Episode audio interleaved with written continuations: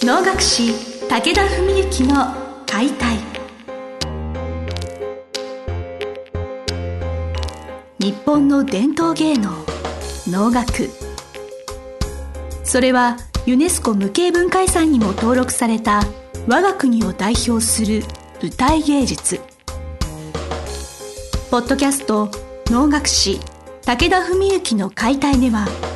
関税流して方として数多くの対局を演じてきた能楽師武田文幸が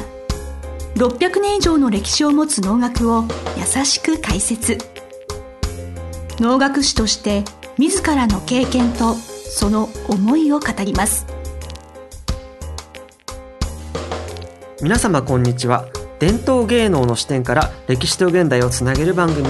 武田文幸の解体司会進行の小助圭一です。文幸先生本日もよろしくお願いします。よろしくお願いします、えー先日文幸先生九州にご講演に講演その講演というのはそのお話をする方の講演に行かれたということでグローバル経営者フォーラム in 九州という、まあ、そういうシンポジウムでなんかお話しされたというふうにお伺いしておりまして私、はい。ちょっと手元にそのパンフレットななどがございましてこれ文幸先生の,、まあその講演の演題とか私ちょっと読み上げさせていただきますと能楽700年の歴史に学ぶイノベーションというすごく壮大なスケールのなんかご講演のなんかすごいなと思ったんですけどこれどういったなんかその流れでこういうお話が。はい。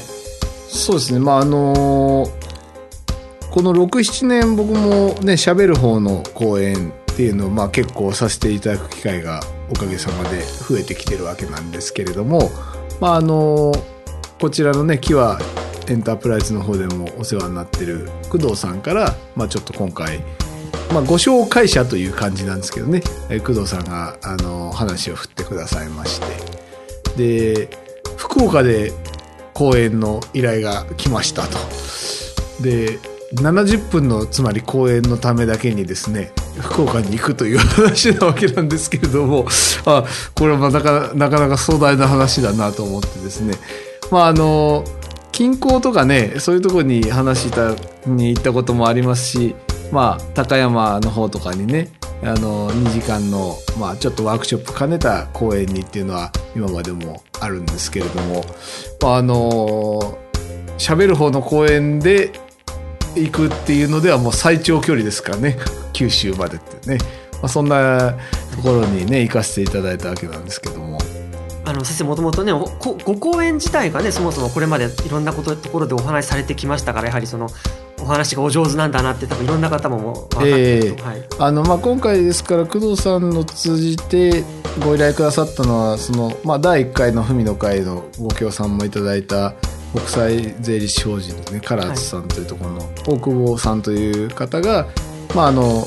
それこそキワさんのパーティーでね私もあの去年4月にお会いしていろいろお話しさせていただいてそれで多分思いついてくださったのかなと思うんですけれども。でまああのただ僕はね講演はもう本当にいろんな方対象にできるという自負はあるんですけれども、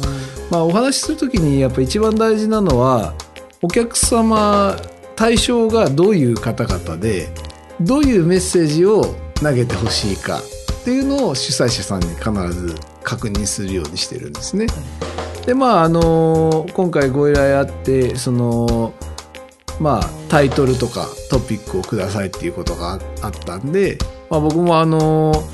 大体まあよく話してるのはこうこうこんな感じなんですけどただその核となる部分のキーワードはどこにありますかっていうふうに尋ねて、まあ、あの能楽700年の歴史に学ぶ〇〇この〇〇が何かを教えてくださいと先方様にお願いしたわけなんですよね。ま、そしたらイノベーションっていう言葉がなかなか難しい来たんですよ、はい。そうなんですね、はい。イノベーションなんだろうなって思って僕もね調べたらなんかこう、まあ、2つのことをこう掛け合わせたり、はい。なんかこう新しい、うん。えー発想改革みたいなねことで、まあ、今までにないようなそのう動きをするというかねなんかそんなような意味が膨らまれているようなことが、えー書いてあって。で、まあ、イノベーターとしての世阿弥という人が、まあ、あのどんな考え方思想を持ってどんな動きをしたのかとかそういう部分もぜひ深く触れてほしいみたいな話があったんですよね。まあそういう中でまああのまあ確かにね世阿弥まあよくこう世の中で間違われがちなのは1から10まで観阿弥世阿弥がお能を作ったと思われがちなんですけれどもで脳はまあ厳密には1300年前ぐらいからあるって言われててそれ今の形にあのこう大成したのが観阿弥世阿弥親子だと言われてるんですよね。そう考えると、まあ、その1300年の歴史の中では観阿弥世阿弥のがイノベーターイノベーションを起こして今の形になったっていうちょうどイノベーションにつながるわけですでまさしくそういうことなんですよね。はいただ一方でねおのおの勉強会じゃないんであのそのあんまりそこのなんて言うんでしょうね。こう具体的にねじゃあ世阿弥が無限能って複式無限能って形式作りましたとかね。あんまり掘り下げた話でも全くわけわかんない話になっちゃうんで。まああの風刺家電の話とかね。こう世阿弥のその観念的な話とか。まあそういう中で言えばあの一つ言えるのは世阿弥のバーンと一言ね「風刺家電」の冒頭の方で言ってる「主任愛行」ってねはい。民衆の衆に人愛するに、えー尊敬の敬でね主任愛行ね。でそういう言葉はこれ要するに世の中のどこの誰が見ても楽しめるもんじゃなきゃいけませんよって説いてるわけでね。でそうすると700年近く前からねもう世阿弥はね世界中の全ての生きとし生ける人間をマーケットの対象にしてたっていう考え方もできなくはないわけなんですよね。まあ、その辺がだからあの一つの切り口になるなと思ってね。あの私もその経営者向けのフォーラム講演会って聞いて経営者向けにどういうお話をするのがされるのかな？ってすごい疑問に思ったんですけど確かにマーケットって意味で言いますとなんかあのこの人にしか売らないとかこの人だけターゲットにしてなんか経営するよりもなんかもしかしたらあのそういう線引きしないで、まあ、そのあらゆる人に向けて発信するっていうのはすごく普遍的なテーマだなって。そうなんですね。あのそもそも言うと、まあこれ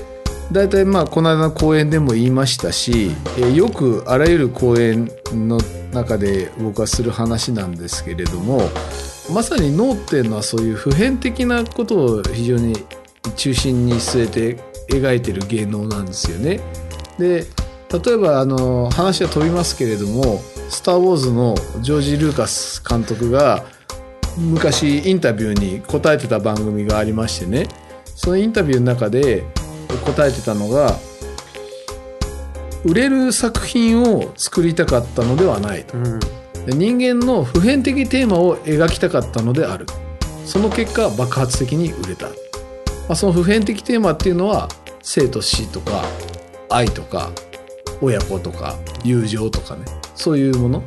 いつの時代どの人間にもある。っていうことを言ってたんですよ。でそこから派生して僕が捉えた時にあこれは脳と全く一緒じゃないかと。脳もだから続いてきたんだなって思って700年ね続いたっていう中で当然みんな生まれたり死んだりしているわけだし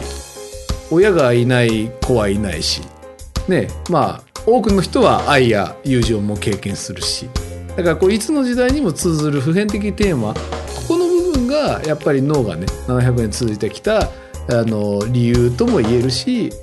そういうものをまあまあもちろん時代時代によってニーズは違ったりとか、ねまあ、そういうことあるんですけど、まあ、そんな話をねこういろいろするわけなんですね。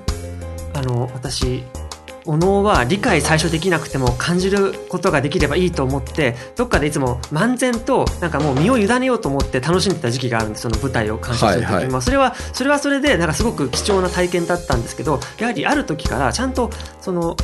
文章テキストといいますかどんなセリフをやり取りしてるのかってこと分かった方が面白いなって思うようになったまあんですね。そうですね。それははい。確実に5倍10倍楽しめるようになりますよね。そこにやはり普遍的な愛とか死とはい。か離別とか、なんかそういうのをなんかもっと皆さんいろんな方にこのお能の中で繰り広げられているなんか人間模様とか人間を、うんもっと知っていただきたいなって思う。あのだからそういう面では芸能としての特徴としても、まあ要するに多くの演目は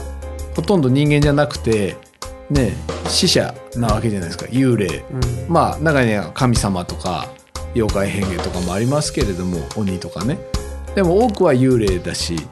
死後の世界ね、まあ、死人が主役の芸能っていうのはあんまないですよねって僕はよく言ってるわけなんですけどでまあ芸能としての特徴としてもそれがあるし、えーもっと別の角度から言うと世阿弥の教えというもの自体がすごく普遍的なことを言ってるんですよ。だから僕は先ほど投げたそのというねその能楽700年の歴史に学ぶ〇〇ここの〇〇に何を入れてもらっても、うん僕は多分喋れる自信があるというか、はい。まあそれはもちろん僕に講演を頼んでくる人に対してですよ、はいね、あの全然突飛なことを言われたら分かりませんけれども、まあ、少なくとも能楽師に、まあ、武田文幸に講演依頼をくださる方っていうのはまあ大体私が大体想定できる範囲の、まあ、テーマをくれると思うんですよ。だからその〇〇をがすすなわち僕の要するに話すべき趣旨目的になるだろう。でこれは別にそれがビジネスであっても教育であっても例えば。うーん。ねそういうまあもしかしたら何でしょう。それこそ愛とか友情でもいいのかもしれないし。これこじつけられる話なんですよね。なぜかというと普遍的な内容なのでだまあそういうことをこうじゃあ今日のお客さんはどんな対象でそういう人たちにじゃあ僕は何を主に訴えたらいいですか、まあ、だから今日本がこう変わり目に来てる中でこれからその変革ねを、まあ、イノベーションを起こしていこうっていう人たちに対して何かヒントとなるような言葉を欲しいというふうに言っていただいたので、まあ、あのイノベーターとしての世阿弥はもうなぜ700年続いたっていうのは簡単にもう春日愛業カレー延年自福増長、ね、これはもうそもそも芸能とは人々の寿命を長らえさせ幸福を増長させるものでなければならないえこれはもうでも今の時代は芸能のみならず全ての仕事がそうなんじゃないですかと。ね、素晴らしい。そういう中でまあ僕もいろんなプロセスを経てきた中で、まあ、6年前大病を患ったあたりからね、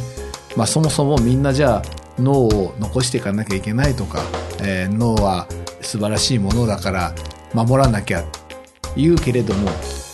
まあ、なんでねじゃあその守んなきゃいけないの？って根源に立ち返って考えるここを見失ったらなくなっちゃう可能性あると思うんですよね。でそれはもう世阿弥が600何十年前に言ってくれててカレー延年受福増長。だから、まあ、誤解を恐れずに言えばねここれを通して人々が幸せになれるもんじゃなければ脳はなくなってもしょうがないと思うんですよね。だから僕がしている活動っていうのはそういう意味ではまあ能楽を通してそれをまあ比較的現代の方々に言語化して伝えるのが多分得意な僕の言語を通して能楽を通して武田文幸の言語を通して人々に幸せになっていくいただく寿命を長らえさせていただく。でこれは自身もそうじゃなきゃいけないんですね。僕自身もそれによって受福が増長する。寿命を長らえさせる。そういうもので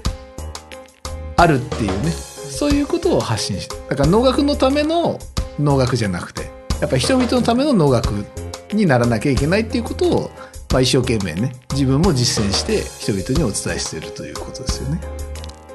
あの文幸先生のなんか体の中に脳の精神が宿ってるから多分なんかそういうどんなお題が出ても、きっと普遍的なメッセージに変えて発信できて、そういう講演でもきっといろんな方がねその、まあ、すごく勉強になるんだろうなって思いました、はいなんかいろんなところでねあのこの番組もやはり大勢の方にそのあの文幸先生のお人柄なりでありなんかそういう脳の精神をお伝えしたいというつもりの心づもりで続いてる番組だと思いますので,、はいですねなんかこういういろんな機会でこの舞台に運ぶもそうですし先生の講演を聞くとかでいろんな形でなんかその